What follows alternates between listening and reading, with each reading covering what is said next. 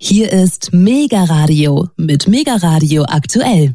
Willkommen zurück hier zur heutigen zweiten Stunde am Mittwoch. Weiterhin mit Alexander Boos. Ja, und wir starten jetzt eine neue Serie in Form unserer Mega Radio aktuell Reportage von vor Ort. Hier ist der erste Teil unserer Berichterstattung zu einer Konferenz in Berlin, die am 7. Oktober 2023 stattfand. Mit renommierten Gastrednerinnen und Gastrednern, teilweise mit gewerkschaftlichem Hintergrund. Auch Dr. Werner Rügemer, der Kölner Ökonom und BlackRock-Kritiker, mit dem unser Sender zuletzt über sein neues Buch Verhängnisvolle Freundschaft, wie die USA Europa eroberten, gesprochen hat, hielt dort auf dieser Veranstaltung, auf dieser Konferenz einen lang erwarteten Vortrag. Diesen senden wir übrigens die nächsten Tage hier bei uns im Programm. Diese Veranstaltung, wo ich für Mega Radio aktuell vor Ort war, fand statt unter dem Titel Unsere Rente kein Spielball für BlackRock und Co. Menschenwürdige Renten für alle, wie in Österreich. Es war eine BlackRock-kritische Veranstaltung, also ähnlich wie Dr. Rügemer oder unser Radiopartner Ernst Wolf, die ja auch immer wieder den weltgrößten Vermögensverwalter, Investmentgiganten und US-Kapitalorganisator BlackRock kritisieren, weil dieser Konzern mittlerweile in fast jedem wichtigen Unternehmen und in fast jeder wichtigen Branche dieser Welt eingekauft und investiert ist, zum Nachteil für die einfachen Menschen, wie diese Kritiker sagen, die auch hier zusammenkamen auf dieser Anti-BlackRock-Konferenz. Organisiert und dazu eingeladen hatten in den Kiezraum Dragoner Areal in Berlin-Kreuzberg gleich mehrere Institutionen. An erster Stelle die Initiative BlackRock Tribunal, dann auch die Initiative Rentenzukunft e.V., mit der wir ja auch häufig Interviews führen. Außerdem der Arbeitskreis Internationales der Industriegewerkschaft Metall Berlin sowie der Arbeitskreis gegen Deregulierung und Privatisierung Berlin. Zunächst begrüßte Mitorganisatorin Ursula Klingmüller das zahlreiche Publikum. Danach hielt Rentenexperte Rainer Heise von der Initiative Rentenzukunft seinen ersten von zwei Vorträgen dort. Stammhörerinnen und Stammhörer kennen ihn als unseren regelmäßigen Interviewgast zum Thema Rente, Renten in Österreich etc. Vor allem auch zur Frage, warum die Renten in Deutschland so kümmerlich sind im Vergleich zu Österreich. Rainer Heise war langjähriges Tarifkommissionsmitglied in der IG Metall, also in der Gewerkschaft IG Metall, worauf auch Veranstalterin Frau Klinkmüller zu Beginn seines Vortrags aufmerksam machte. Er sprach auf dieser Konferenz zunächst kritisch zum Thema, wie sich das Finanzkapital, also BlackRock unter anderem, des Rentensystems in Deutschland bemächtigt, wie sich das Finanzkapital des Rentensystems in Deutschland bemächtigt. Ich konzentriere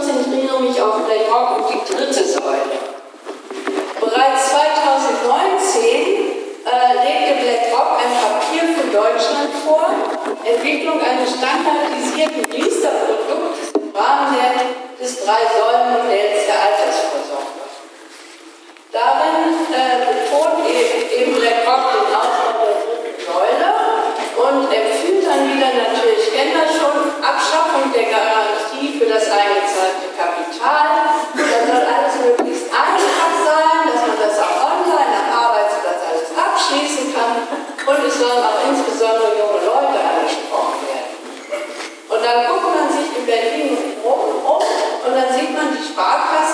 Schon damit, mit so einer jungen Frau richtig alt werden und man soll dann vorsorgen, damit später alles geregelt ist. Also es wird schon aktiv umgesetzt. Ähm, also es geht um die Popularisierung der privaten aktienbasierten Altersvorsorge. Im Koalitionsvertrag wird die Bedeutung der privaten Altersvorsorge betont. Und deshalb hat die Bundesregierung eine sogenannte Fokusgruppe private Altersvorsorge eingesetzt. Außer Regierungsvertretern besteht die Gruppe unter anderem aus Vertretern von Verbraucherorganisationen, des DGB und vor allem Vertretern der Wirtschaft. Und dazu gehört der Branchenverband der Fondsverwaltung, BVI. Und gefordert Main Street als Vollmitglieder. Da sind natürlich viele Fonds drin, aber die sitzen auch drin. Die Focus-Gruppe hat in ihrem Bericht vom Juni dieses Jahres ganz frisch also die Vorschläge aus dem Black Rock Papier nicht nur übernommen, sondern noch weiter zugespitzt. Und zwar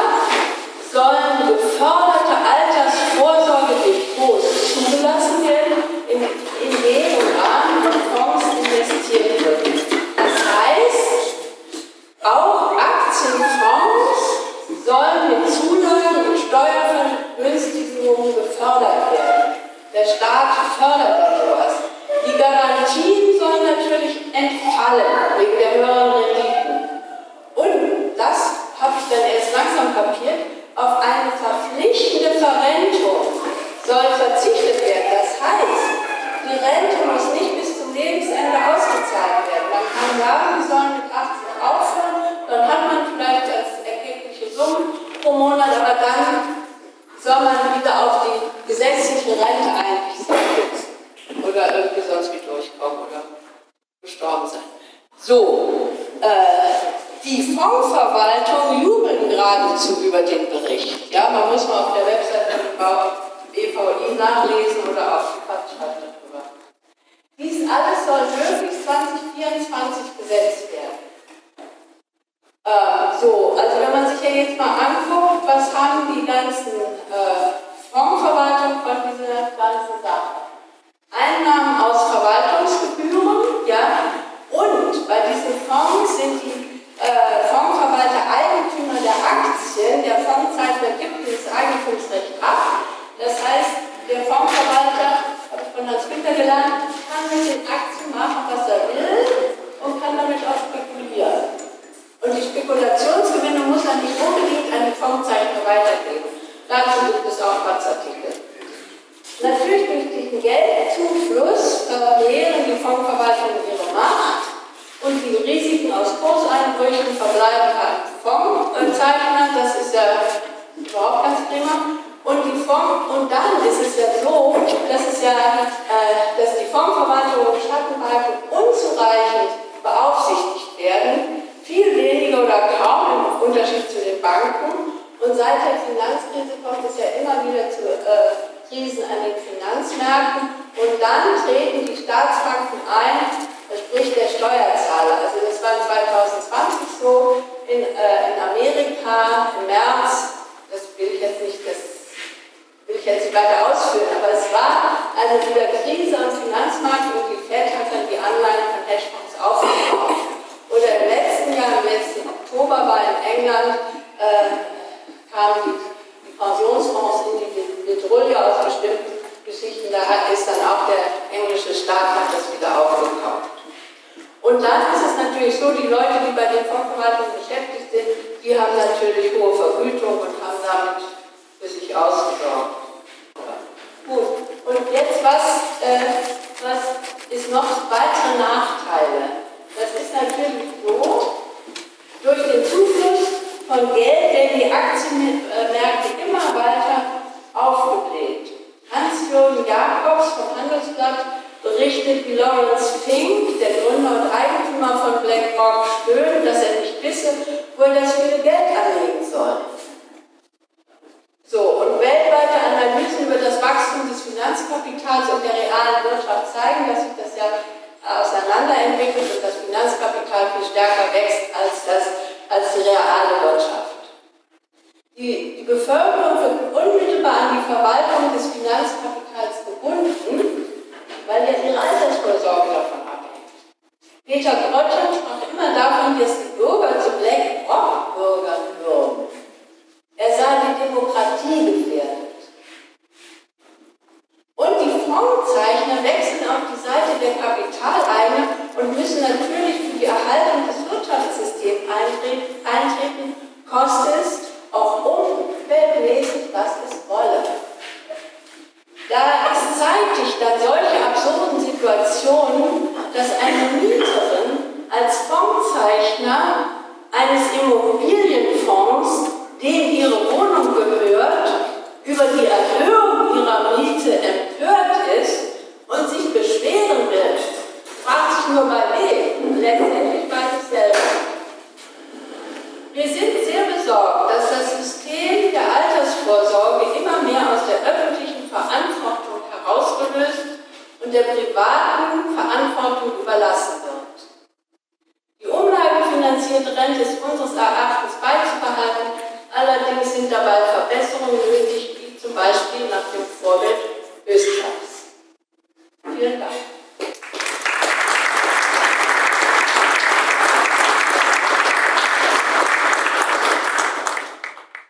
Hier ist Mega Radio aktuell.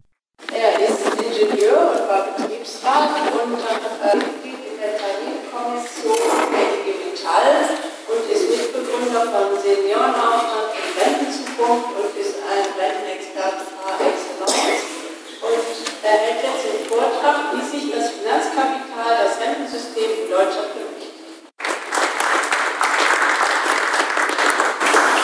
Ja, danke von mir aus. Auch guten Tag in die Runde. Ähm, also so vergnüglich äh, kriege ich das jetzt nicht übermittelt. Ich habe mich auch entschlossen abzulesen, weil sonst äh,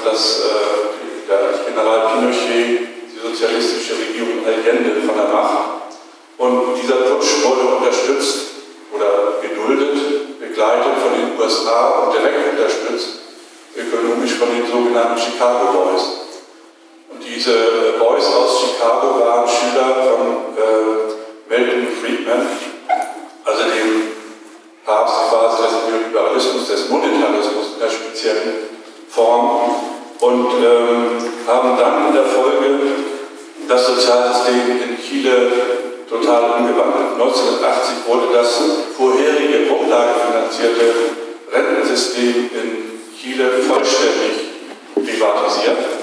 Und ähm, das wurde weltweit bejubelt, weil die ähm, Ökonomen darin also im Modellfall sahen, dass diese Lehre, also Geld sparen führt zu Investitionen, Investitionen führen zu Wirtschaftswachstum, jetzt endlich mal in der Praxis bewiesen werden könnte.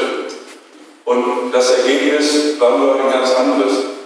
Also diese privaten Renten AFP, in Kürz, äh, Kürzel genannt AFP genannt, äh, bereicherten die, die Fondsgesellschaften, das waren sechs, in unverschämtem Maße und die angesparten Gelder flossen dahin. Also es blieb da nicht mehr über. Im Ergebnis waren nachher also Renten im Jahr 2016, das muss ich jetzt tatsächlich mal ablesen, von 200 Euro im Monat und ein Rentenniveau, das 37 Prozent äh, betrug. Also wenn Lohn vorher 1000 Euro war, dann war die Rente 370 Euro. Also es war ein, eine Katastrophe. Und diese Katastrophe führte dazu, dass seit 2000 etwa wer dagegen protestiert wurde, ständig anwachsen. Und im Jahr 2017 gab es die größte Manifestation in Chile gegen dieses AfD-System und das seht ihr hier.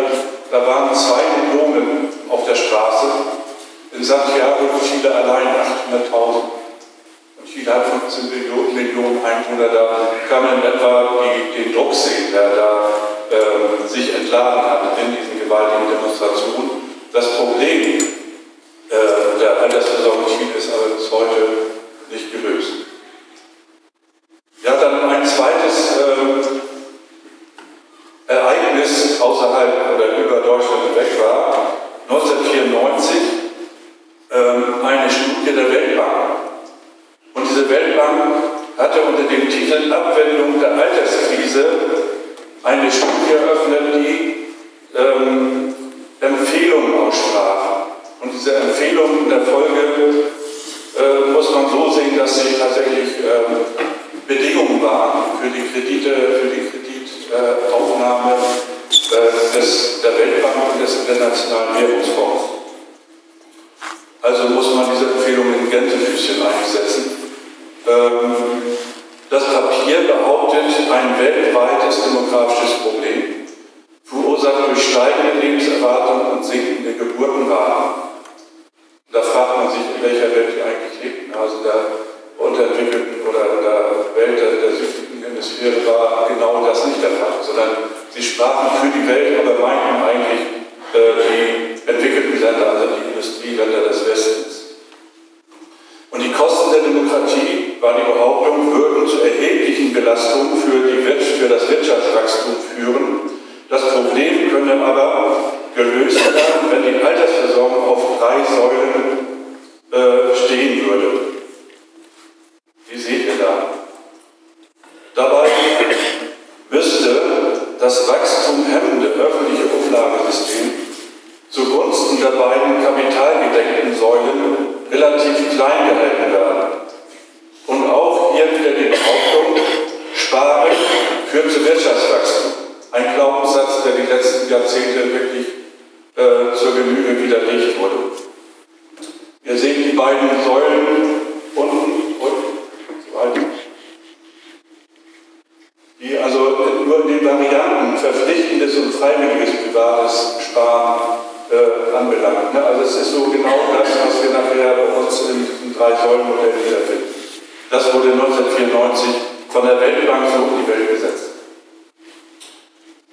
Das, äh, dieses Papier war übrigens auch die Geburtsstunde des Drei-Säulen-Modells, das wir seitdem hier auch in Deutschland propagiert bekommen. Ich komme zurück zu dem deutschen Rententeller. In diesem Teller, also in unserem beschaulichen Rententeller, befinden sich immerhin gut 400 Milliarden Euro, die Jahr für Jahr für Altersversorgung ausgegeben werden. Eine Summe, die Begehrlichkeiten weckt. Einer sprach sogar von einer Ölquelle, die erschlossen werden muss. Das Problem war und ist nur, das begehrte Öl wird aus Lohngeldern gespeist und kann den abhängig Beschäftigten nicht einfach entrissen werden. Der chilenische Weg, also der gewaltsame äh, Zerschlagen des Systems war hier ausgeschlossen, also musste erst einmal die öffentliche Meinung bearbeitet werden. Wissenschaft und Medien wird haben. Und was Sie hier sehen, ist äh, eine Darstellung des, äh, eines, einer Studie des, des Prognos-Instituts veröffentlicht 1987. Da wurde in der Studie entwickelt oder ähm, dargelegt, dass die Bevölkerungsentwicklung sich von dem Jahr 1984, das ist die Ausgangsbasis, 78 Millionen, bis zum Jahr 2040 auf 55 Millionen reduzieren wird. Ja, das ist also ein Rückgang von 23 Millionen, den Prognos damals äh, darstellte und, und äh, dokumentierte.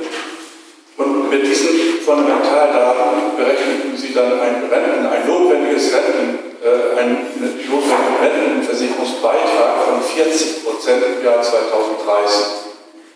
Wir wissen, was wir heute haben, 18,6 Prozent. Prognos sagte, 2030 müssten das 40 Prozent sein. Und das löste dann Hektik und also wirklich äh, ja, die politische Reformation kann man nicht sagen, sondern äh, Reaktion, also äh, den Rückschritt ein. Wer von euch Naomi Kleins Schockstrategie gelesen hat, der weiß, dass derartige Schocks durchaus ja nicht nur vom Himmel fallen, sondern häufig provoziert werden und dass sie dann äh, dazu geeignet sind, Pläne, die schon in der Schublade sind, ans Licht der Öffentlichkeit zu bringen. Und man muss sagen, dass es in diesem Fall die Studie war Ausgangspunkt tatsächlich der der Gesetzgebung äh, der folgenden Jahrzehnte. So, das ist also diese Studie von Poplos. Die Wirklichkeit war aber ganz anders. Und ich sehe hier die Bevölkerungsentwicklung bis zum Jahr, ihr seht das unten, äh, ich habe immer noch, ja, unten 2020 in etwa, da sehen wir, ist die Bevölkerung nicht geschrumpft, sondern gewachsen. Und sie wird auch, das ist die rote ist die Prognose des letzten Jahres, also 2022, sie wird weiter wachsen bis 2030 und sich dann halten bis 2040. Also völlig anders als das, was die Prognos-Leute damals kommuniziert haben und worauf dann die Rentenpolitik auch aufbaute. So, und obwohl sich diese demografische Katastrophe durch die tatsächliche Bevölkerungsentwicklung und die Aktivitätsausrichtung nahezu aufgelöst hat, werden Narrative weiter bedient und zwar ähm, also bis zum heutigen Tag. Diese Spiegelauszüge da, die also prototypisch sind, in den Anfangsjahren, also von 1955 bis 2004 dargestellt, die werden weitergeführt. Und heute es da dann die Überschriften Kostenexplosion, tickende Zeitbombe, Rentenversicherung, zahlungsunfähig, das sind Schlagzeilen der letzten zwei Jahre. In 15, 15 Jahren wird sich die Zahl der Alten verdoppelt, Raffelwischen im Juni 2023, also gerade. Es ist einfach, man kann nicht anders sagen, es ist gelogen. Weil, also, der Mensch, dieser Mensch, der Raffelwischen, äh, hat ein ganzes Institut. Die Daten hat er. Ja? Aber er kommt mit diesen Behauptungen in die Welt und das sind die Überschriften, darauf dann erzeugt werden, weil so ein Wissenschaftler, da hat er Ahnung. Ne? Und die Medien, die bringen das Bereich weiter. Das ist also die Situation, dass also über diese Darstellung der demografischen Entwicklung der Druck der auf, die, auf die öffentliche Meinung ausgeübt wird und immer behauptet wird, dass die Alten die Jungen ausbeuten, was Quatsch ist. So, nun ähm, gab es in den äh, folgenden Jahren, ich sagte ja 1987 und dann in den 90er Jahren, äh, Gesetzesänderungen, die waren sehr vielfältig. Also es gibt da unendlich viele. Wenn ich das jetzt alles vortragen würde, würde ich eine Stunde brauchen. Ähm, ab 1990 wurde systematisch äh, das Rentenniveau und die, die Rentengesetzgebung verschlechtert. Ähm, Im Jahr 2001 gab es dann einen Paradigmenwechsel. Und dieser Paradigmenwechsel, also versehen mit dem Namen Riester, aber nicht nur Riester, wurde in die Welt gesetzt über das hier, über das Altersvermögensgesetz äh, von 2001. Und dieses Altersvermögensgesetz hatte zwei Kernelemente. Das erste Kernelement war die äh, Privatvorsorge über die, dieses freiwillige Sparen, staatlich gefördert, Riester-Rente, frühere Baumstück, Riester-Rente. Und das zweite, und da werden wir nachher auch noch einiges von Bürger Michaelis hören. Und das zweite Element, das aber nicht so bekannt ist, ist die Entgeltumwandlung. Die Entgeltumwandlung, die einfach heißt, dass man aus seinem Bruttolohn äh, Geld auf ein Versicherungskonto zahlt und das dann angespart wird, also ähnlich wie es dann. Das ist das, was äh, als dritte und vierte Säule beschrieben wurde von, in, in dem Anstaltsbeitrag. Ja, diese sogenannte betriebliche Altersversorgung, die, wo jetzt einfach nur Lohngelder sozusagen betrieblich organisiert in die privaten Konten, auf die privaten Konten geführt wurden, äh, haben auch nicht die Ergebnisse gebracht, die eigentlich äh, ja, damit intendiert waren, damit gewollt waren. Was nur passierte, war, dass viele Unternehmen, die vorher Betriebsrenten hatten, zwar gute Betriebsrenten, wo die Betriebe eigentlich äh, die ganze Leistung brachten, also sozusagen eine Rentenzusage gaben und diese Zusage über äh, Rückstellung in den Bilanzen abbilden mussten, die haben sich von diesen guten Betriebsrenten verabschiedet und sind umgestiegen auf diese Versicherungsmodelle. Äh, und zwar auch als Betriebsrente. Insofern ist es richtig, was dort gesagt wurde, es ist keine Betriebsrente, es ist eine Betriebsrente, es ist ein weiterer Zweig der privaten Altersversorgung. Ja, nun kann man nach diesen Jahren feststellen, ähm, dass beide, sowohl Riester als auch diese betriebliche Altersversorgung, äh, nicht so richtig griffen. Es gab da nicht, also 40 Millionen Riester Förderberechtigte gab es, aber es waren letztendlich nur 10 Millionen, die ähm, da tatsächlich äh, Richterverträge hatten, also weit unter dem, was, was erwartet war. Und die Betriebsrenten auf Basis dieser, dieses äh, Altersvermögensgesetzes der Entgeltumwandlung liefen auch nicht so wie erhofft. So. Und dann gibt es natürlich ein Problem, wie kriege ich die Leute dazu, umzusteigen, tatsächlich äh, dort einzusteigen in die Riester und in die betriebliche Rente mit Entgeltumwandlung. Und da gibt es nur zwei Möglichkeiten. Man erzeugt Druck, man zeigt Elend und äh, also sozusagen ein Handlungsdruck. Und diesen Handlungsdruck hat man erzeugt, indem man auch im Jahr 2001, 2004 die gesetzliche Rente systematisch äh, runtergerechnet hat. Also das, was ihr hier seht, werde ich nicht erklären. Das ist die Formel zur Berechnung des Rentenwertes. Und diese Formel ist hochmanipulativ und sie führt einfach dazu, dass, wenn die Menschen im Land älter werden und weniger sozusagen Erwerbstätige da sind, dass dann das Rentenniveau sinkt.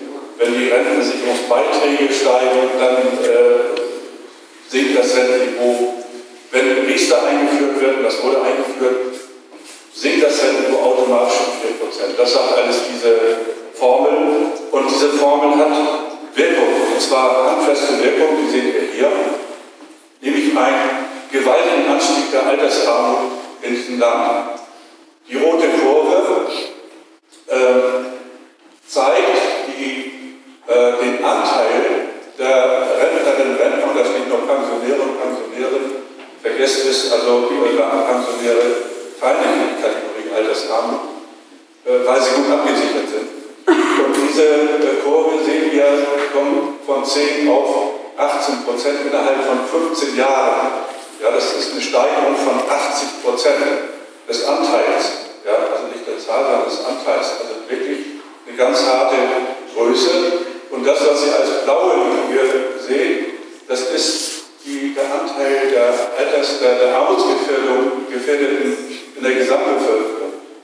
Und der Anstieg ist auch da 20 Prozent. Ja, und da erspare ich mir das Wort nur, also 80 Prozent zu 20 Prozent ist eine gewaltige Differenz, wo äh, deutlich wird, dass also in, in, der Bevölkerungsgruppe der Alten tatsächlich die Altersarmut über, sehr überproportional zunimmt, also sehr dynamisch zunimmt. Und diese Tendenz hält bis heute an. Ja, also das ist die eine Geschichte, dass man also äh, den Druck erzeugt. Wenn man nicht in Altersarmut landen will, dann muss man irgendwas machen. Ja, die gesetzliche reicht nicht. Und was hat man gemacht? Man hat zusätzlich zur Meinungsbildung äh, sowas erzeugt. Das ist die Bild am Sonntag, September 2012. Man zeigt den Leuten, wo die Reise hingeht, nämlich in Armutsländern, wo da unten das Geld äh, in der Leuchtete, das sind sozusagen die, die Durchschnittsrenten,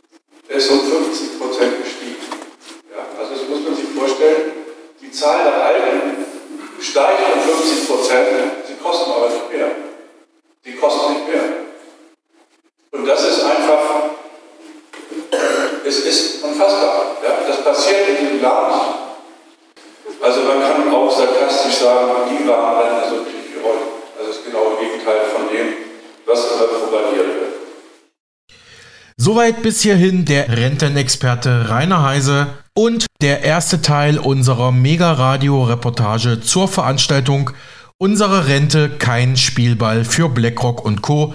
Menschenwürdige Renten für alle, wie in Österreich. Diese fand am 7. Oktober 2023 in Berlin statt und hören Sie ab morgen alle weiteren Beiträge dazu. Ja, unser letztes Thema für heute ist dies hier. Wir hatten ja in Stunde 1 heute gehört, dass die Gegenoffensive der Ukraine leichte Geländegewinne im Süden und Osten des Landes im Krieg gegen Russland erzielt hat. Allerdings weisen andere Experten darauf hin, dass die ukrainische Gegenoffensive im Prinzip schon jetzt gescheitert sei. Darunter auch unsere Mega-Radio-Partner Chrissy Rieger von Rieger Consulting und der bekannte Autor und Ökonom Ernst Wolf, der bekannte BlackRock-Kritiker. Wenn Sie die heutige Sendung aufmerksam verfolgt haben, war ja gerade Thema bei der Anti-BlackRock-Konferenz in Berlin. Unser Sender freut sich, Ihnen an dieser Stelle wieder dieses Duo, also Chris Rieger und Ernst Wolf, präsentieren zu dürfen. Die beiden sprechen jetzt über die aktuelle Lage der Ukraine, über die Waffenindustrie, über globale Fragen der Energieversorgung sowie geopolitische Konsequenzen. Ebenso über China und die aktuelle Stärke der USA, wie Ernst Wolf betont. Beide Länder, also China und die USA, seien völlig vom US-Vermögensverwalter BlackRock abhängig, kritisiert der Ökonom Ernst Wolf. Darüber hinaus wird der aktuelle Migrationsstreit zwischen Deutschland und Italien sowie zwischen Tesla und Twitter bzw. X-Chef Elon Musk und dem Auswärtigen Amt unter Ministerin Baerbock kommentiert. All dies hatten wir ja auch die letzten Tage hier bei uns im Programm. Die italienische Regierungschefin Giorgia Meloni sei verlogen, kritisiert Herr Wolf. Auch die Parteienlandschaft in Deutschland wird betrachtet, sowie das digitale Geld, das Chris Rieger und Herr Wolf seit Jahren scharf kritisieren. Hallo meine Lieben, mein heutiger Gast Ernst Wolf, vielen Dank für Ihre Zeit. Danke für die Einladung. Hier ist Mega Radio aktuell. Ja, und zum Abschluss für heute und diese Woche präsentieren wir Ihnen jetzt den zweiten Teil unserer Mega Radio aktuell Reportage von vor Ort von der Veranstaltung unserer Rente kein Spielball für BlackRock und Co. Menschenwürdige Renten für alle wie in Österreich, diese Veranstaltung fand am 7. Oktober 2023 in Berlin-Kreuzberg statt und ich war ja vor Ort, wie Sie schon in unserem ersten Teil in den letzten Tagen hören konnten. Nachdem der Rentenexperte Rainer Heiser von der Rentenzukunft dort seinen Vortrag gehalten hatte zum Thema, wie sich das Finanzkapital des Rentensystems in Deutschland bemächtigt, geht es nun weiter mit dem Beitrag von Verena Bentele. Sie ist Präsidentin des Sozialverbands VDK, einer der größten und wichtigsten Sozialverbände in Deutschland und sie referierte zum Thema, warum wir gegen die Aktienrente sind. Damit kritisiert sie natürlich deutlich die geplante Aktienrente der FDP unter FDP-Finanzminister Christian Lindner. Nun also Verena Bentele, Präsidentin beim Sozialverband VDK, warum wir gegen die Aktienrente sind.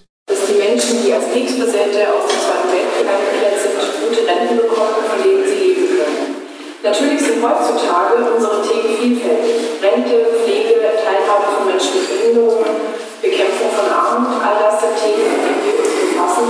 Und ja, am Ende hängen diese Themen doch alle irgendwie zusammen. Die Gründe, warum wir uns heute für gute Rente einsetzen, sind ein Stück weit andere wie noch vor 75 Jahren. Heute geht es weniger, glücklicherweise, um die Versorgung und Unterstützung von Kriegsversehrten. Aber was, sich, was wir uns treu geblieben sind und was gleich geblieben ist, es geht noch immer darum, dass kein Mensch in Armut leben muss. 2021 hatten fast 5 Millionen Rentnerinnen und Rentner eine Rente unterhalb von 1000 Euro. Stellen Sie sich mal vor, Sie müssen von unter 1000 Euro leben. Das ist verdammt schwer.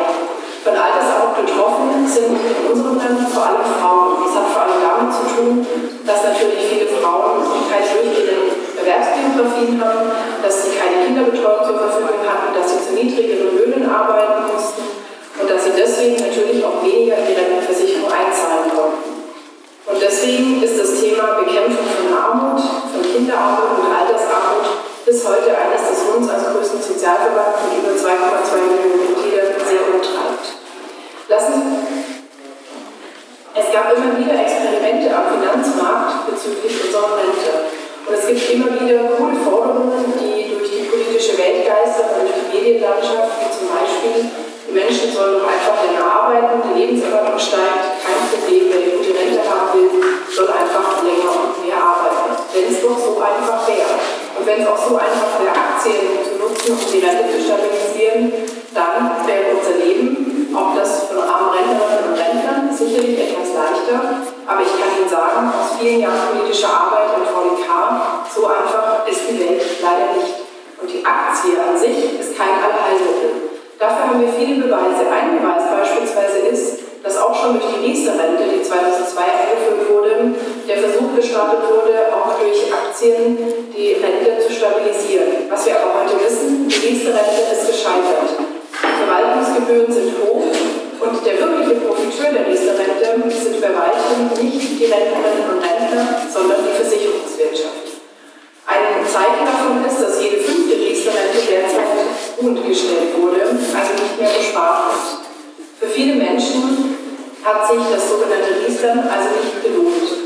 und hat eher Geld gekostet und wenig Rendite gebracht. Von den versprochenen 4% ist fast nichts übrig geblieben. Und das spricht doch für sich, beziehungsweise, um es anders auszudrücken, vielleicht gegen die Aktienrente und nicht dafür. Lassen Sie uns jetzt zu den neuen Vorstößen der Bundesregierung kommen. Im Koalitionsvertrag steht, dass es eine sogenannte Aktienrente geben soll, oder wie es jetzt inzwischen heißt, ein Generationenkapital, um die gesetzliche Rentenversicherung zu stabilisieren. Geplant ist, dass jährlich ein Betrag von 10 Milliarden, jetzt liest man teilweise auch schon 12 Milliarden Euro Zuschuss jedes Jahr, genutzt wird, um Aktien zu kaufen, die dann das Rentenniveau absichern und die gesetzliche Rente stabilisieren sollen. Lassen Sie uns das doch mal ganz genau anschauen.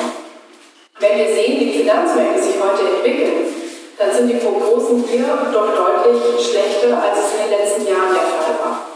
Der Kenfonds, der Aktienfonds, der staatliche, der auch das Generationenkapital verwaltet, der hat unlängst einen Verlust von ca. 12% verzeichnet.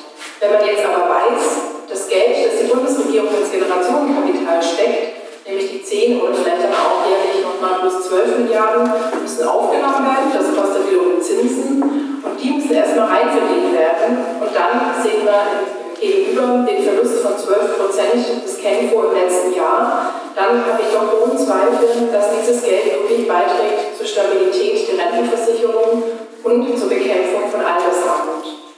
Ein anderes, für mich ganz schwieriges Thema ist aber auch, wie werden Gewinne an der Börse eigentlich erzielt?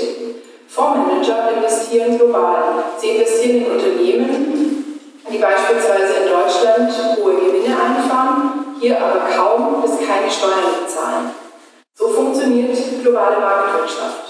Soll so aber unsere Rentenversicherung funktionieren? Soll das unseren Sozialstaat stabilisieren? Ich gebe Ihnen ein Beispiel. Der schwedische Aktienfonds investiert in deutsche Pflegeheime und erwirtschaftet hierzulande in den letzten Jahren 10 bis 12 Prozent Rendite. Ja, 10 bis 12 Prozent Rendite klingt erstmal gut, wenn wir aber wissen, was der Preis ist, nämlich weniger Personal, das für die Pflegebedürftigen da ist und Sparmaßnahmen an jeder Ecke, damit diese Renditen am Ende herauskommen können, spricht das nicht gerade dafür, dass mit so einer Art von Anlage der Sozialstaat stabilisiert wird. Die andere Thematik, die ich vorher angesprochen hatte, ist aber natürlich auch die Besteuerung von Unternehmensgewinnen. Solange wir nicht gesichert haben, dass die Unternehmen auch an den Orten, in den Ländern, wo sie Gewinne machen, sehr wenig auch versteuern, sollten wir nicht darauf setzen, von staatlicher Seite in Aktienfonds zu investieren, in denen global angelegt wird. Denn auch eine Art von, in Anführungsstrichen, Steuerflucht kann nicht das sein, was wir für unseren guten, funktionierenden Sozialstaat haben wollen und haben müssen, der nur dann funktionieren kann, wenn alle Menschen und auch alle Unternehmen hierzulande ihre Steuern bezahlen. Deswegen sind Aktien für mich nicht das Mittel, womit wir Altersarmut wirklich effektiv verhindern und bekämpfen können. Dass es aber Mittel und Wege gibt, ist klar. Und über die diskutieren wir als Kürzer Sozialverband mit vielen Politikerinnen und Politikern und Wissenschaftlerinnen und Wissenschaftlern schon seit vielen Jahren. Einer der wichtigsten Wege beispielsweise ist, dass endlich alle Erwerbstätigen also auch die Beamtinnen und Beamte, Selbstständigen, Politikerinnen und Politiker, unser Rentensystem mit ihren Beiträgen finanzieren und stabilisieren. Je mehr Menschen einzahlen, desto breiter ist die Basis, die wir zur Verfügung haben. Wichtig ist aber auch, dass wir endlich wieder ein Rentenniveau auf über 53 Prozent haben, damit die Menschen auch im Alter von ihrer Rente leben können und nicht immer mehr Menschen in die Altersarmut abrutschen. Entscheidend für eine gute Rente ist aber natürlich auch eine solide und gute Arbeitsmarktpolitik, die sich vor allem daran zeigt, wie wir gestaltet sind.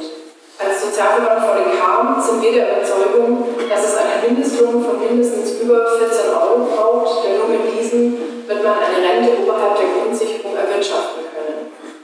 Wir sind aber auch überzeugt davon, dass es mehr staatliche Zuschüsse braucht, um die sogenannten versicherungsfremden Leistungen in der Rentenversicherung zu decken.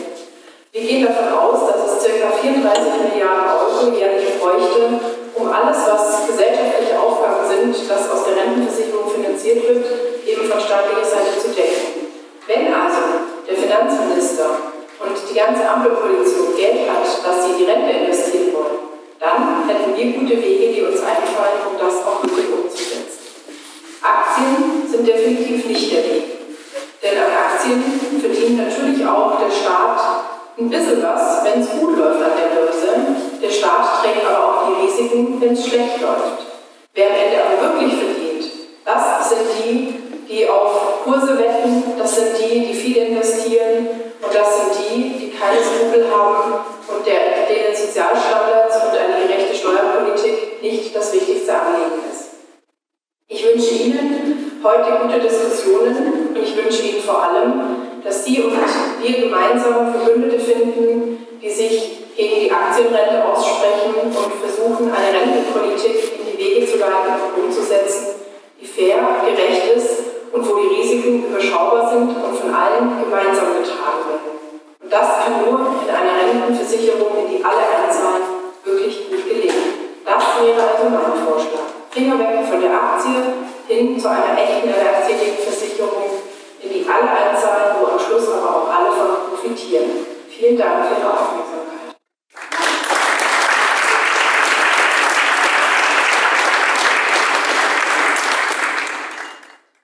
Ja, soweit die Präsidentin beim Sozialverband VDK, Verena Bentele, auf der Anti-BlackRock-Konferenz. Und im Anschluss sprach gleich der bekannte und renommierte Buchautor, Ökonom und BlackRock-Kritiker Dr. Werner Rügemer. Den hatten wir ja kürzlich auch erst im Interview zu seinem neuen Buch Verhängnisvolle Freundschaft, wie die USA Europa eroberten und dort auf der Anti-BlackRock-Konferenz im Oktober in Berlin sprach Dr. Rügemer zum Thema Nicht die Demografie, entscheidend sind die Arbeitseinkommen. Ja, zusammen, wir sind für das Thema Rente ja, angesichts derer, die jetzt ja, und in Zukunft davon betroffen sind, vergleichsweise wenig. Ja, und am Ende werden wir überlegen, wie wir mehr werden können. Das ist notwendig. Ja, ich bin leider erkältet und habe heute Nacht gar nicht schlecht geschlafen, deswegen kann ich jetzt nicht so was Spitziges für euch bieten. Außerdem habe ich von unserer Rosenland Befehl bekommen, sowieso alles nochmal zu kürzen, was ich nicht habe. Zur Sicherheit lese ich das dann jetzt vor und ich hoffe, so einen kleinen Funken dahinter könnt ihr trotzdem spüren. Also, die Renten, nicht die Demografie, sondern die Arbeitseinkommen sind entscheidend. Das herrschende Rentennarrativ lautet bekanntlich, die Renten sind gefährdet, weil immer mehr Rentner von immer weniger Beschäftigten finanziert werden müssen und mit den Babyboomern, die in den nächsten Jahren in die Rente gehen werden, es noch dramatischer.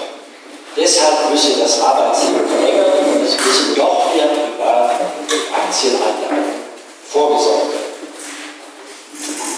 Ja, schauen wir uns also den Lügenkomplex der Demografie-Schwurbler und Demografie-Schwurblerinnen mal genauer. Ich komme zur ersten Lüge. Es gar kein allgemeines Rentenproblem, wie suggeriert wird. Es gibt nämlich wichtige Berufsgruppen, die haben überhaupt kein Rentenproblem. Im Gegenteil, ihre Renten sind erstens hoch, sie sind gesichert und sie steigen ständig. Und das ist ganz unabhängig davon, wie viele Rentner es in diesen Berufen noch gibt oder wie viele beschäftigt sind. Zu diesen gehören die 1,38 Millionen Rentner, die vorher Beamte waren. Ihre ebenfalls gesetzlich geregelte Rente hängt überhaupt nicht davon ab, wie viele Beamte in Rente gehen und wie viele Beamte noch beschäftigt sind. Und die Rente hängt überhaupt nicht davon ab, was die Beamten vorher für die Rente eingezahlt haben, denn sie zahlen gar nichts ein. Der Staat zahlt aus den öffentlichen Haushalten des Bundes, der Bundesländer und der Kommunen Renten, sie heißen Pensionen. Und ihre durchschnittliche Höhe im Bund beträgt 3.170 Euro pro Monat, in den Bundesländern 3.340 Euro und in den Kommunen sogar 3440 Euro. Und dasselbe gilt für die Kirchenbeamten. Übrigens auch für missbrauchsanfällige Priester und Bischöfe und übrigens auch für die deutschen Verbeamteten, Militärseelsorger christlicher und jüdischer Ausrichtung, die Panzersehenden und in Afghanistan jahrzehntelang die Verwüstung des Landes Tötung auch von Zivilisten abgesegnet haben. Dieselbe Wende gilt übrigens auch für die ebenfalls systemrelevanten Berufssoldaten, die übrigens schon ab 55 Jahren in ihre höhere Rente gehen können. Und Ähnliches gilt für die gesetzlich geregelten Renten der Abgeordneten Deutschen Bundestags, der Landtag des Europäischen Parlaments, ebenfalls völlig unabhängig davon, wie viele oder auch wenige Abgeordnete es gibt. Und noch viel besser haben es die politischen Vor- und Bestandsbeamten, die Minister, Regierungschefs, Bundespräsidenten und übrigens auch die Intendanten und Ressortleiter der staatlichen Zwangs-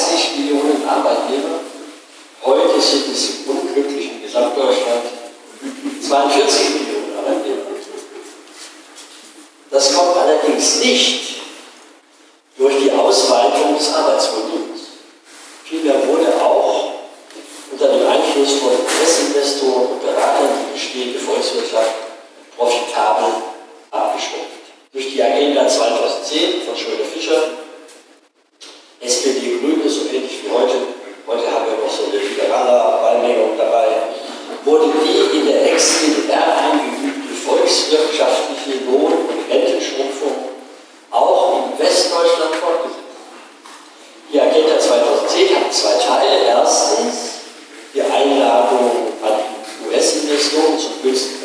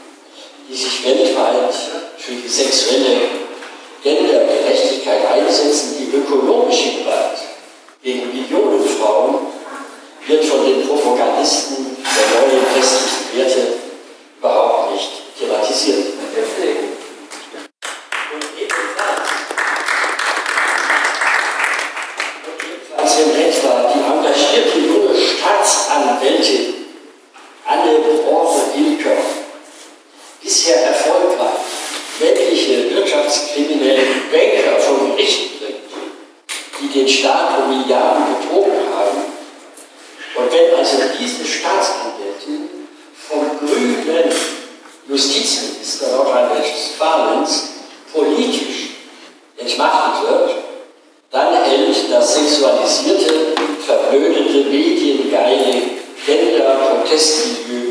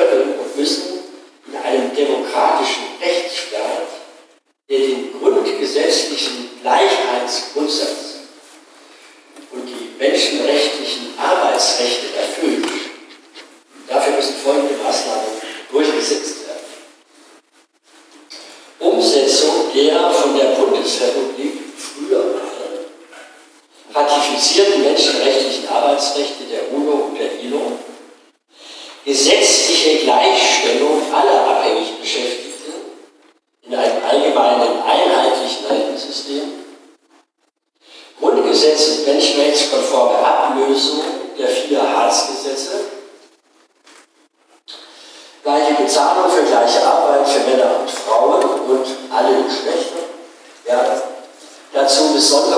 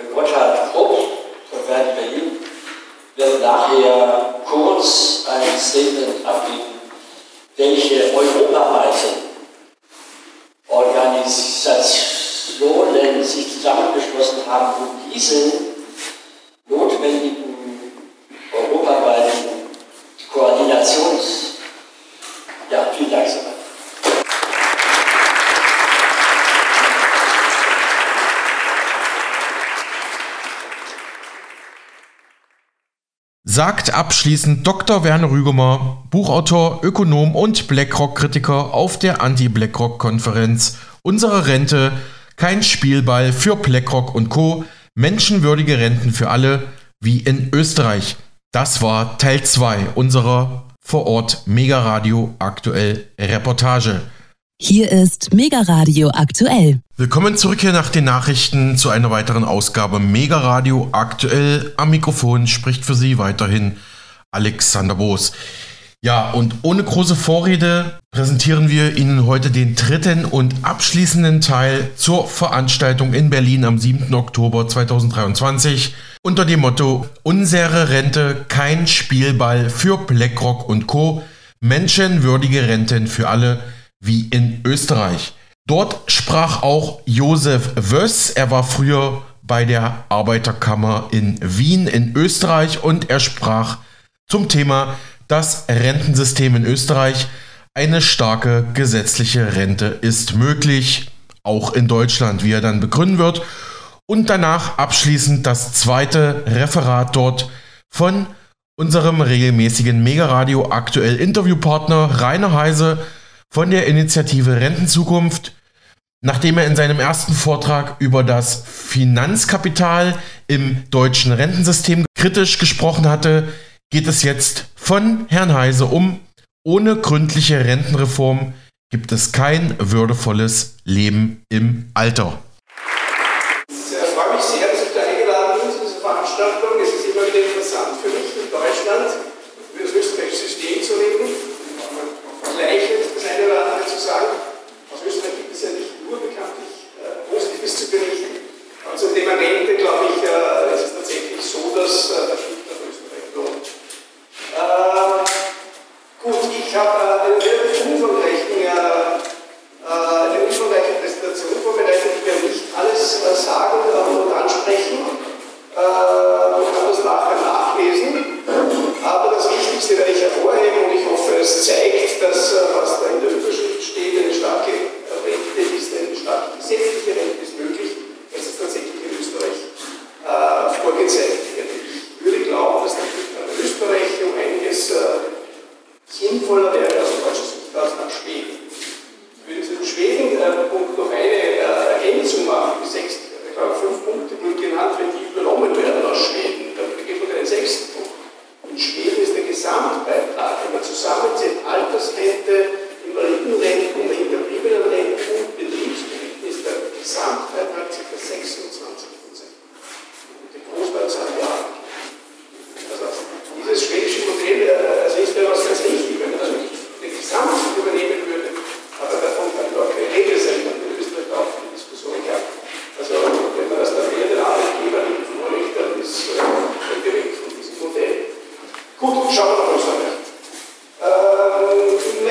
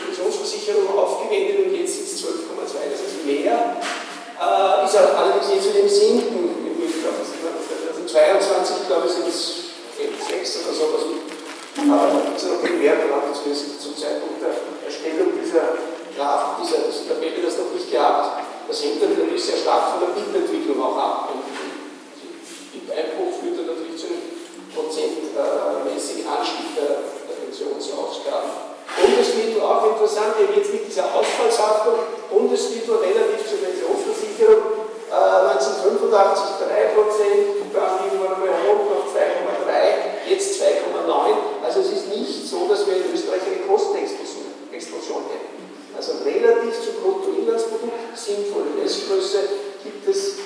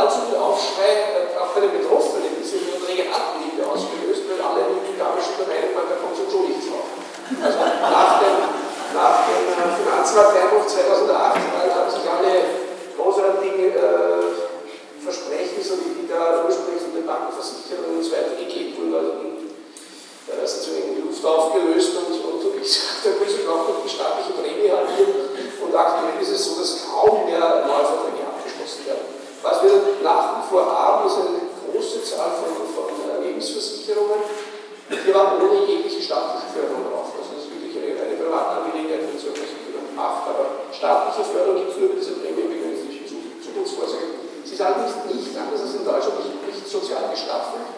Das ist die Generalprämie, die ja gleichzeitig auch, äh, also auch vom Volumen her nicht niedrig ist. Also aktuell ist der Höchstwert der staatlichen Prämie 137 Euro pro, pro Jahr. Pro Jahr? Pro Jahr. Also die förderte Prämieneinzahlung, glaube ich, ist wie 2500 Euro Maximum und von dem gehen 4,25 Prozent. ergibt dann diese 137 Euro. Äh, also es ist klar, das ist nicht etwas, was jetzt äh, sozusagen weltbewegend ist. Gut. Schauen wir zu den Reformen. Wir sind auf die Zeit schon. Äh, ja, Reformen in Österreich gab es jede Menge. Äh, vieles umstritten und Aber im Nachhinein betrachtet ist da eigentlich gar nicht so Schlechtes herausgekommen. Aber jedenfalls äh, im Vergleich zu Deutschland, glaube ich, äh, nicht äh, unwichtig zu zu betonen, dass die Ausgangslage insofern anders war für den Reformprozess seit der Mitte der 1980er Jahre. Äh, vorher gab es Leistungserweiterungen und Ausdehnung des Versicherungskreises und ab Mitte der 1980er Jahre in Deutschland, glaube ich, schrittweise eher Leistungsdämpfer oder kostendämpfende Maßnahmen.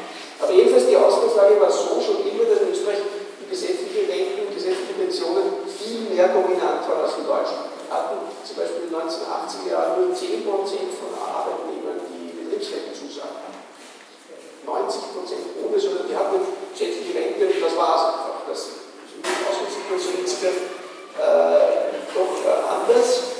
Äh, und es ist vielleicht auch nicht ganz unwesentlich diese An äh, Angleichung äh, Pensionsversicherungspensionen und Beamtenpensionen, dass die, die Bemessungsgrundlage für die, für die Pensionen aus der Pensionsversicherung ursprünglich äh, die letzten fünf Jahre vor Rentenantritt waren. Und diese letzten fünf Jahre vor Rentenantritt, also Durchschnittseinkommen in den letzten fünf Jahren vor, vor Antritt der, der, Pension, die waren nicht allzu weit weg vom, vom letzten Zug, der bei den Beamten gegolten hat. Und dann kamen Reformen, äh, in denen die, die, die Regelung der Pensionsversicherung mehr und mehreren Schritten geändert wurde. 5 auf 10 Jahre, von 10 auf 15 Jahre, dann irgendwo so bis zu 20 Jahren, bei den Beamten liegt beim letzten Zug. Das hat im, Laufe der 1990er Jahre dann äh, mehr und mehr zu Unmut geführt, zu einem massiven Unmut, auch innerhalb der Gewerkschaft zu, zu, zu massiven Problemen zwischen den, den Gewerkschaften Dienstes und, äh, und den anderen äh, Vertretungen. Und äh, jedenfalls politisch war es dann so, dass so ab Mitte der 1990er Jahre ein Angleichungsprozess oder wieder ein Reformprozess äh, beide, so will, beide erste Pensionsversicherung plus Beamtenpensionsrecht umfasst hat. Das, das war dann für, Regierungen, glaube ich, nicht, wenn ich das recht rekapituliere, wenn ich Geschichtsauseinandersetzung mit der Rechnungsweise hart war. Aber es war politisch relativ weiter Konsens, das kann nicht so weitergehen, dass die gesetzliche Pensionsversicherung für eher mit dem Argument, ja, wir müssen halt sparen, irgendwie äh, Leistungsreduktionen verpasst bekommt und das ähm, äh, Beamtenpensionsrecht äh, daneben unangetastet äh, fortbesteht. das war, damit habe ich das schon gesagt, dass das so gut ist. Dann kam etwas, was, ähm, was äh, sehr, sehr zentral eigentlich für Österreich war mhm. und, und, äh, und auch interessant ist im Vergleich mit Deutschland. Also wir hatten dann 2003 oder ab 2000, ich beginne damit, ab 2000 hatten wir eine, eine, eine andere Regierungskonstellation. Bis dorthin war die Sozialdemokratie in Österreich immer äh, führend in den Regierungen zwischen 1970 und, 1983 allein 1983 Sozialdemokratie 1993 bis zum Jahr 2000 Koalitionsregierungen immer dominiert von den Sozialdemokraten. Und dann kam das Jahr 2000 äh, und, und ein, ein Regierungswechsel, der auch international massives Aufsehen erregt hat. Äh, neue Koalition, die konservative Volkspartei, die österreichische CDU, äh, ging mit, mit dem damals noch von Haider, Jörg Haider, vielleicht bekannt auch der Name, äh, geführten FPÖ eine Koalition. Äh, die haben dann, äh, sie haben einige sehr merkwürdige Reformen in allen möglichen Bereichen gemacht, das Rententhema zuerst wenig angetastet. Dann kam im Jahr 2002, müsste ich gewesen sein, ein in, eine interne Revolte in der Freiheitlichen Partei. Die haben gemerkt, dass ihnen alle ihre Wähler davonlaufen. Die haben also eine, als Regierungspartei eigentlich das Gegenteil von dem gemacht, was sie vorher großartig versprochen haben. Sie haben alles Mögliche versprochen, was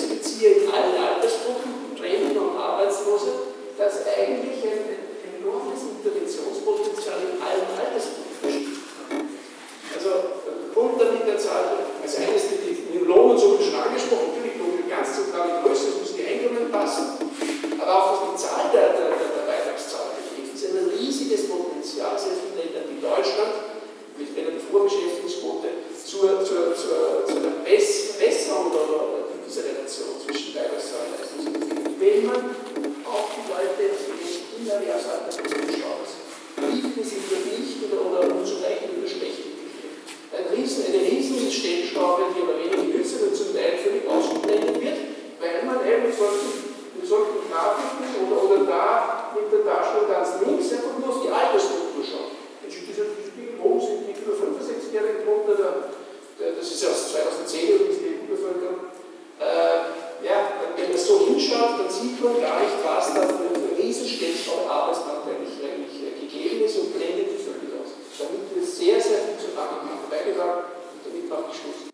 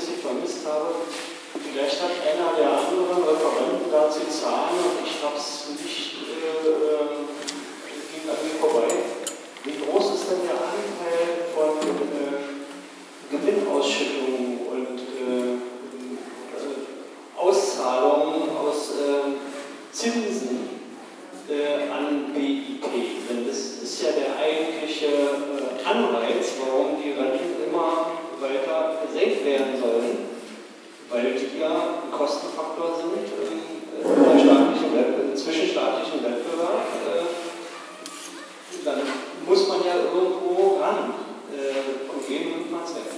Und wenn das Mittel in den OECD-Staaten einen bestimmten Wert haben, wie sieht es dann in Österreich aus? Geht das hohe Röntgenniveau in Österreich tatsächlich zu Lasten von äh, Gewinnausschüttungen?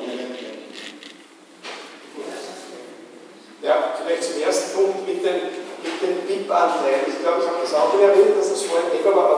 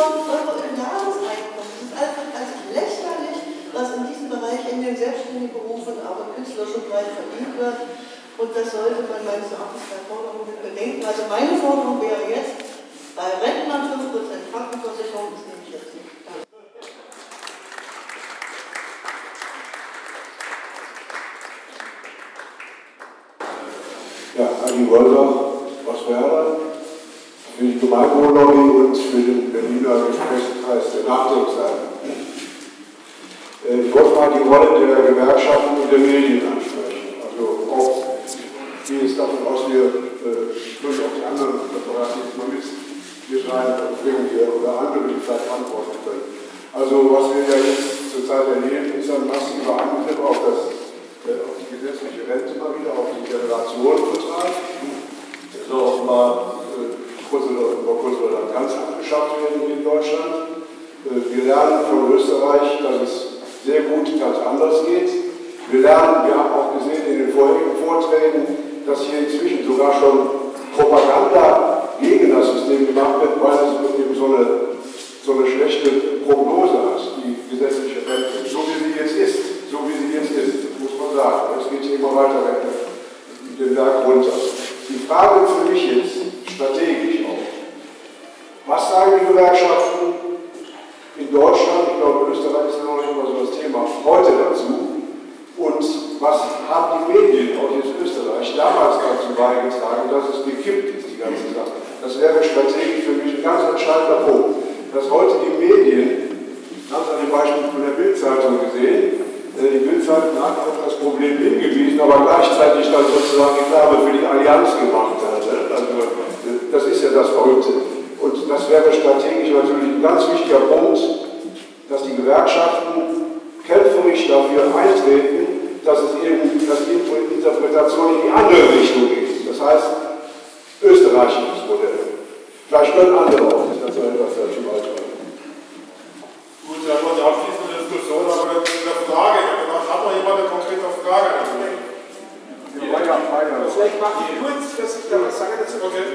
Zuerst noch nur zur Klarstellung, weil die, die, die Lohnabzüge, also Österreich, wie gesagt, wir haben von den Renten nur diese 5,1% Krankenversicherungsbeitragabzug den Rest des Krankenversicherungsbeitrags zahlt die Rentenversicherung, sozusagen wird während der Steuergelder, was das im Bundesüberlegen bezahlt. Und äh, einen Pflegesicherungsbeitrag gibt es nicht. Die Pflegesicherung ist in Österreich äh, steuerfinanziert zu Gänze. Aber jetzt zu Ihren, zu Ihren, äh, zu Ihren sehr interessanten Punkten, äh, Rolle der Medien und, und, und, und, und, und Gewerkschaften.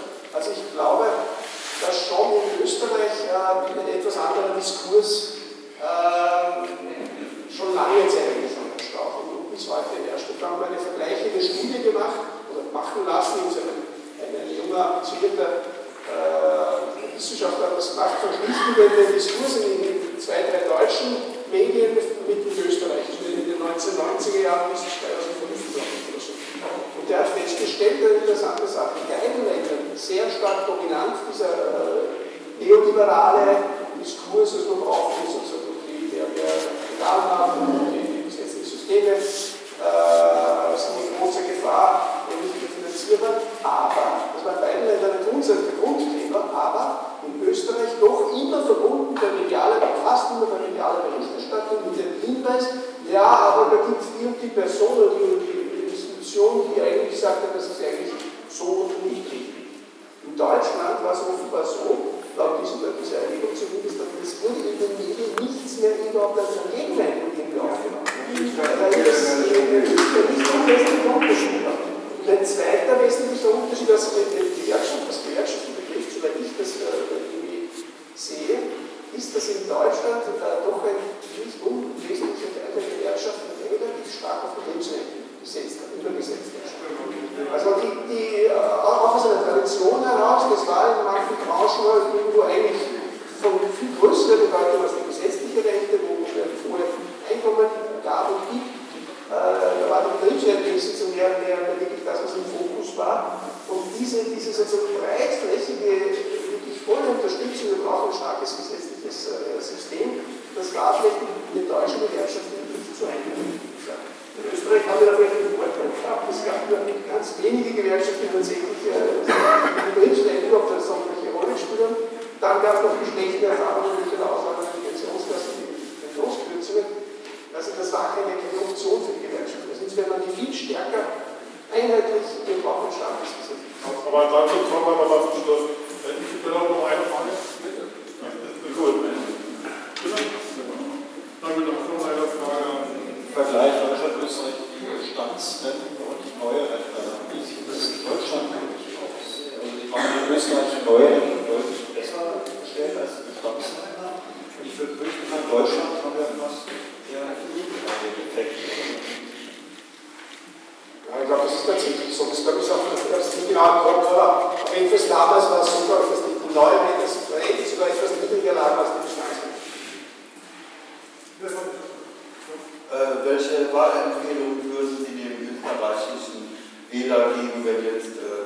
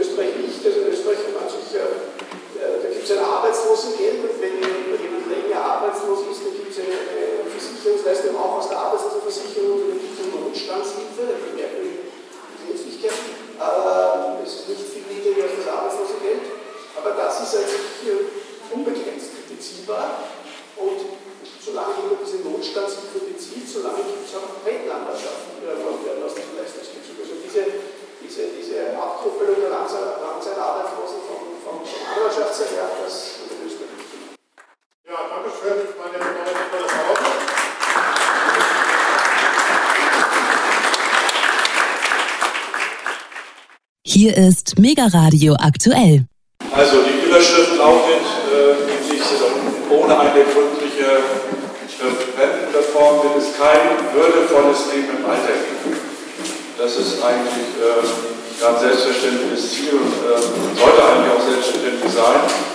Nur wenn man die Rentensituation in Deutschland mal wirklich darstellen wollte, dann müsste man so ein Bild erwerben. Das ist ja schon klar. Wenn ihr links oben das Bild, das wir also unerträglich häufig im öffentlichen Leben sehen. Und typisch ist auch an der Situation, nicht nur, aber überwiegend, dass es eben weibliche Problem der Armut, der Altersarmut.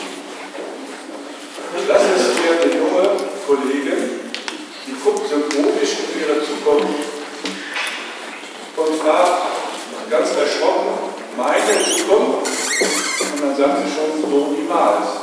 Da müssen wir aber viele Hilfe bekommen. Meine Zukunft, kann man sagen, das ist nicht zwangsläufig, aber die Wahrscheinlichkeit, dass es so kommt, wächst von Jahr zu Jahr für die jungen Leute. Insofern, also ist das, glaube ich, eine ganz gute Umschreibung.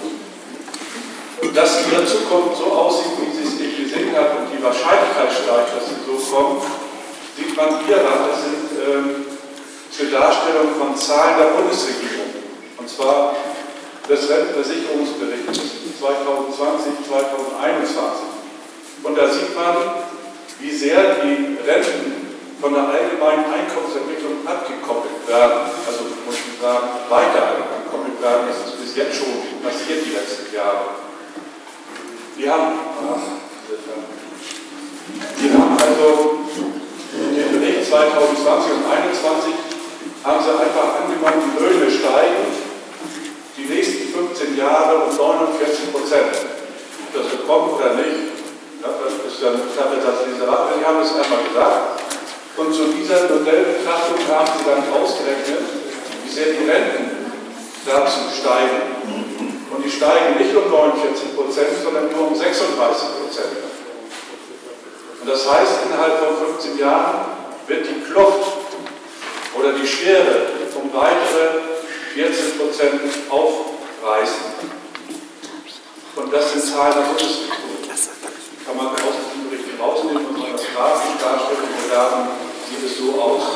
Also, das ist die Zukunftsaussicht, die zu erwarten ist.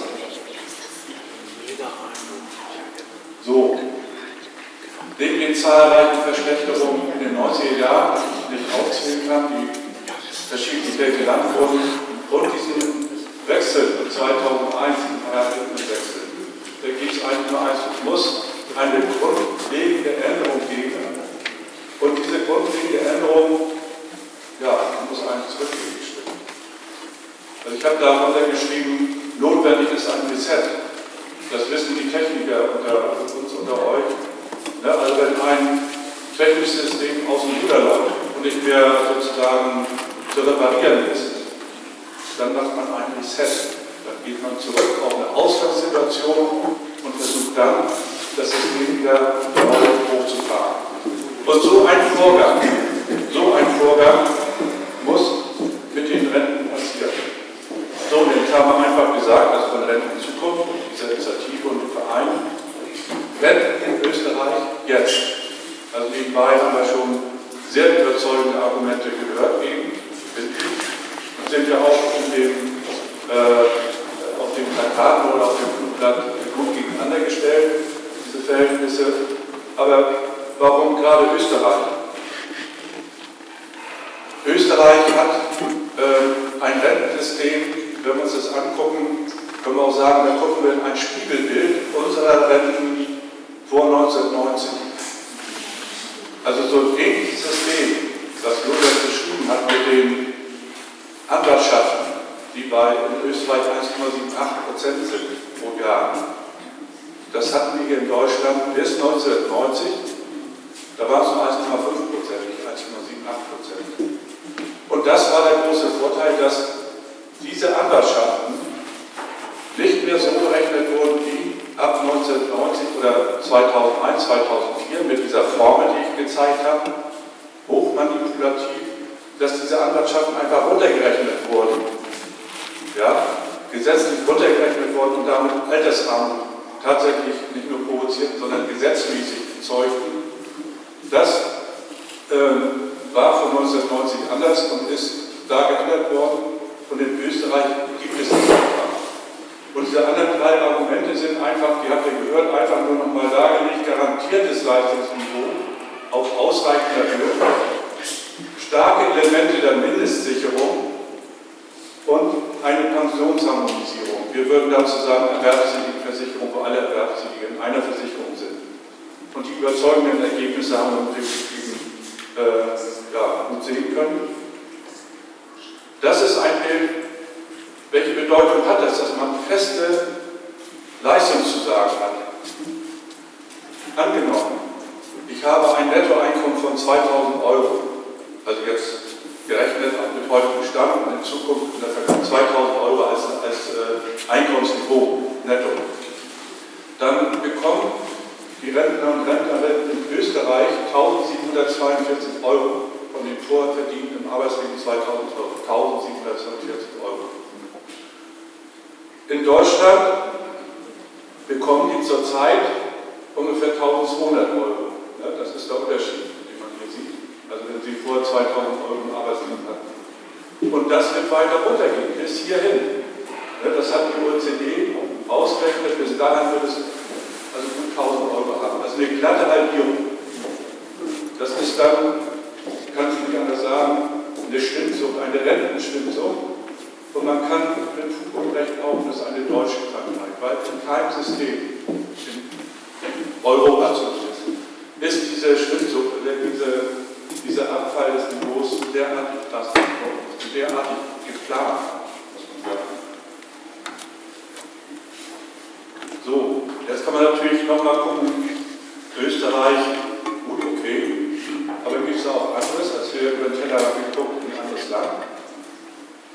Wenn wir aber in unser eigenes Land gucken, dann sehen wir, dass ähnliche Prinzipien, also diese garantierten Leistungen, auch anderswo existieren. Nämlich bei den Beamten, hat Werner erläutert, bei den Politikern, ne, die haben ja alle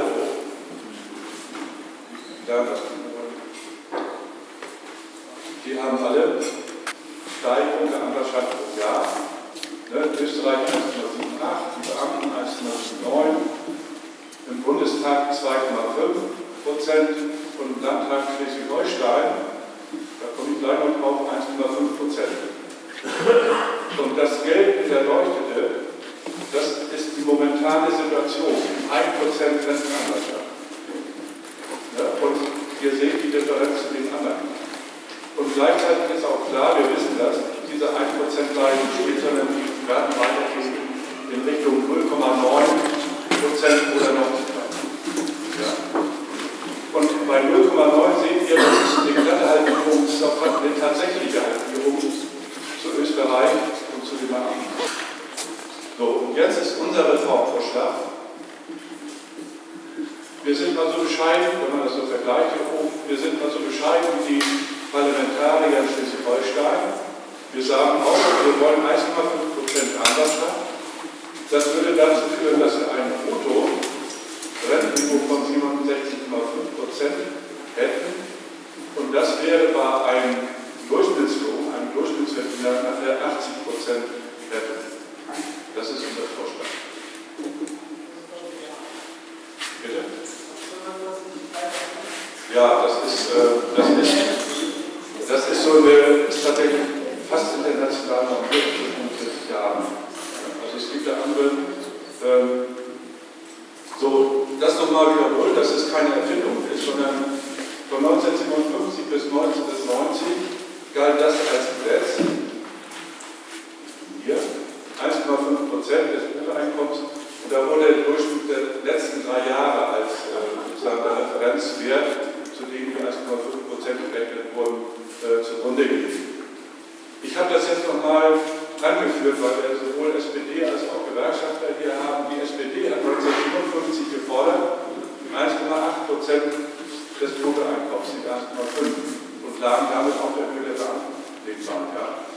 Der DGB hatte damals, also 1956 auf dem Gewerkschaftstag gefordert, 30 Prozent nach 10 Jahren und danach 1,5 Prozent pro Jahr ne, als Forderung. Das waren Positionen SPD, Gewerkschaften.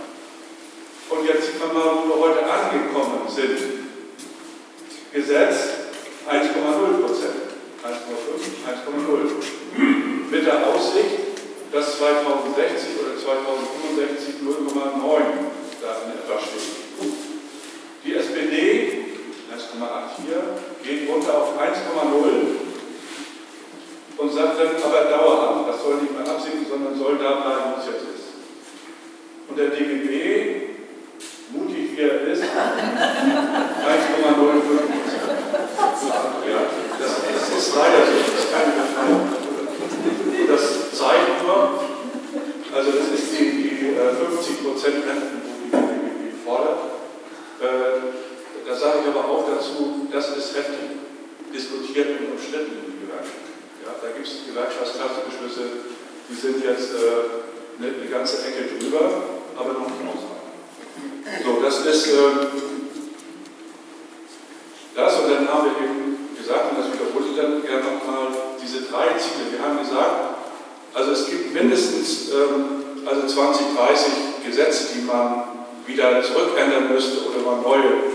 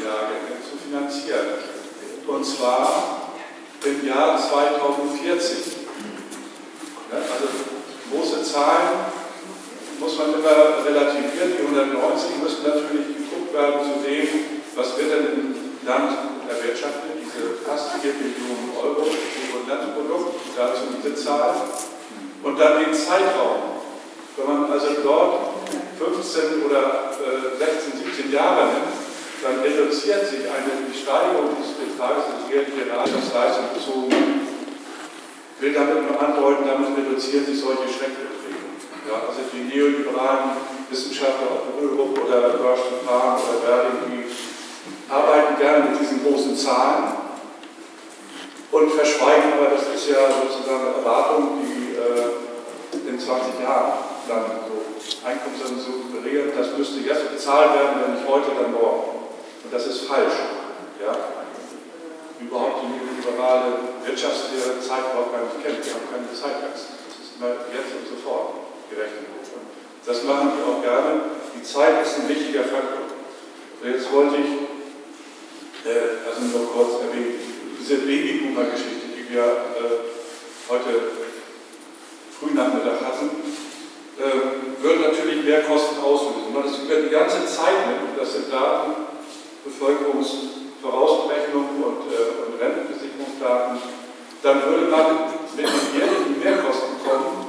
Also hier zum Beispiel 2024 hohen 2,5 Milliarden ungefähr, im 2025 eine Milliarde. Also es sind lächerliche Beträge, sich natürlich aufsummieren am Ende, wenn man diese ganzen zusammenrechnet, werden das hier 47 Milliarden Euro. Ja, aber das sind 15 Jahre. Und danach, nach 2038, werden Kosten der Rentenversicherung wieder sinken, weil dann dieser Babyboomer durch ist und auch die ersten.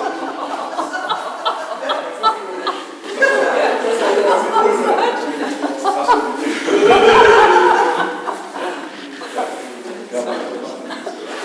äh, gut, also das dann äh, ja, tatsächlich durch heißt, äh, dann, dann sterben die ja, eben, eben, eben. Das, man setzt 100 Ja, gut. Nur um das mal anzudeuten, dass es durchaus beherrschbare Größen sind. Also diese eine Maximum sind diese, diese äh, noch nicht mal 6 Milliarden in einem Jahr. Und wovon leben die bei der Aktienrente? Aber noch weiter. Ähm, das, das Zweite, was, was wirklich also den, den, den ganzen, äh, die ganze Problematik entspannt, ist die Produktivitätsentwicklung. Die findet nirgendwo als Argument statt. Und das heißt, Produktivitätsentwicklung heißt, dass natürlich in einer Zeiteinheit immer mehr hergestellt wird, oder immer mehr Dienstleistungen erstellt werden, Digitalisierung, Pipapo. Also das ist so, und seit Menschen existieren, gibt es eine Produktivitätsentwicklung. Ja?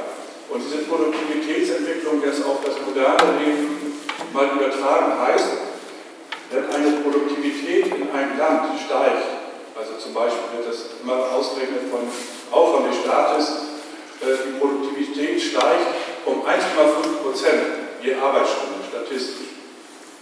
dann sind es tatsächlich 1,5 Prozent mehr, wenn man die Inflation spielt da keine Rolle, die wird einfach neutralisiert, sondern 1,5 Prozent mehr in Leistung.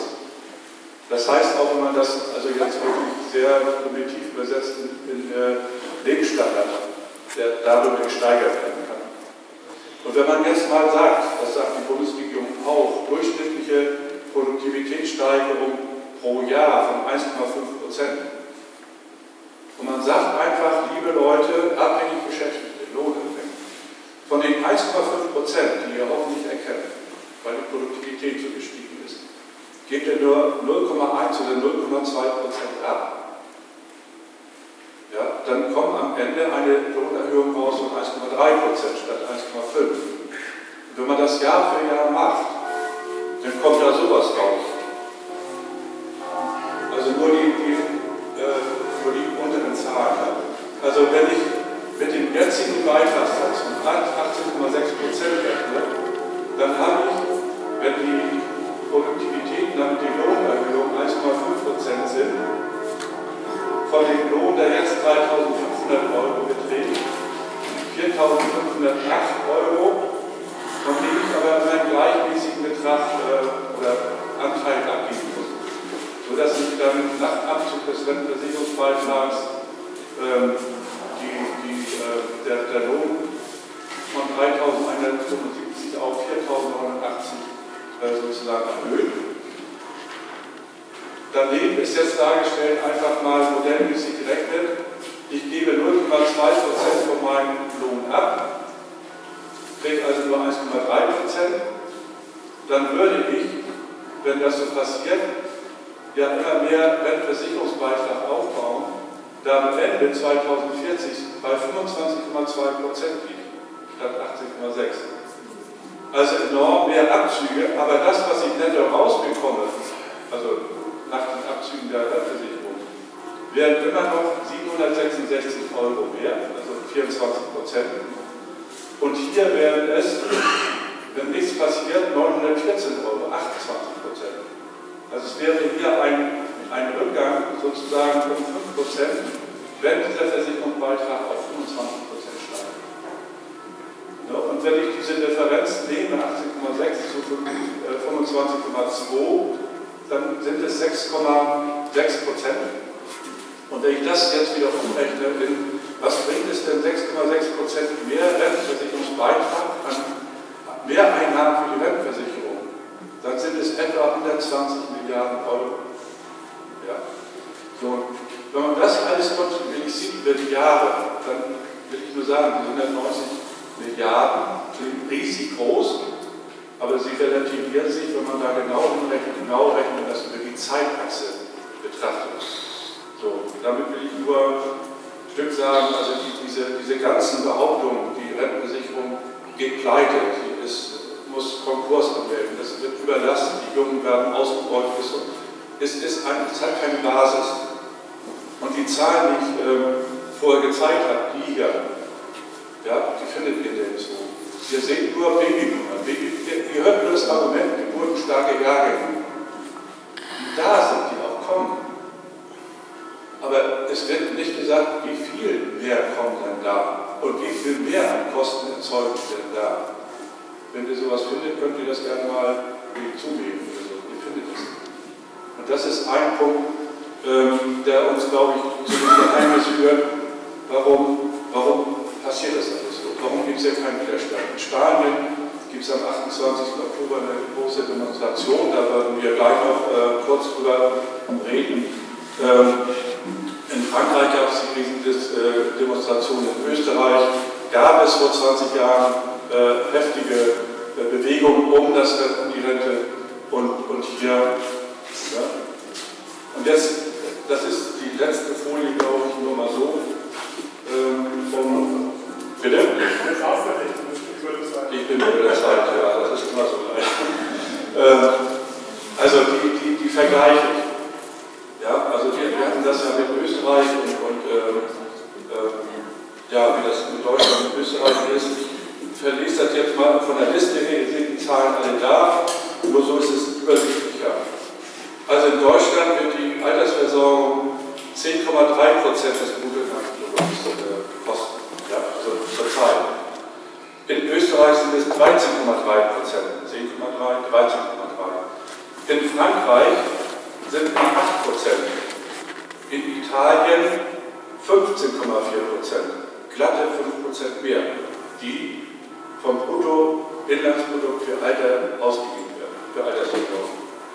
Dann beträgt der Beitragssatz hier in Deutschland ja 18,6 Prozent. In Österreich haben wir gehört 22,8 Prozent. In Frankreich beträgt er 27 Prozent. Und in Italien 33 Prozent. Ja. Und die Anteile, die Firmen zahlen, stehen da auch. Also in Österreich sind es 55 Prozent, in Frankreich 60 Prozent, in Italien 67 Prozent. Also völlig disparitiv.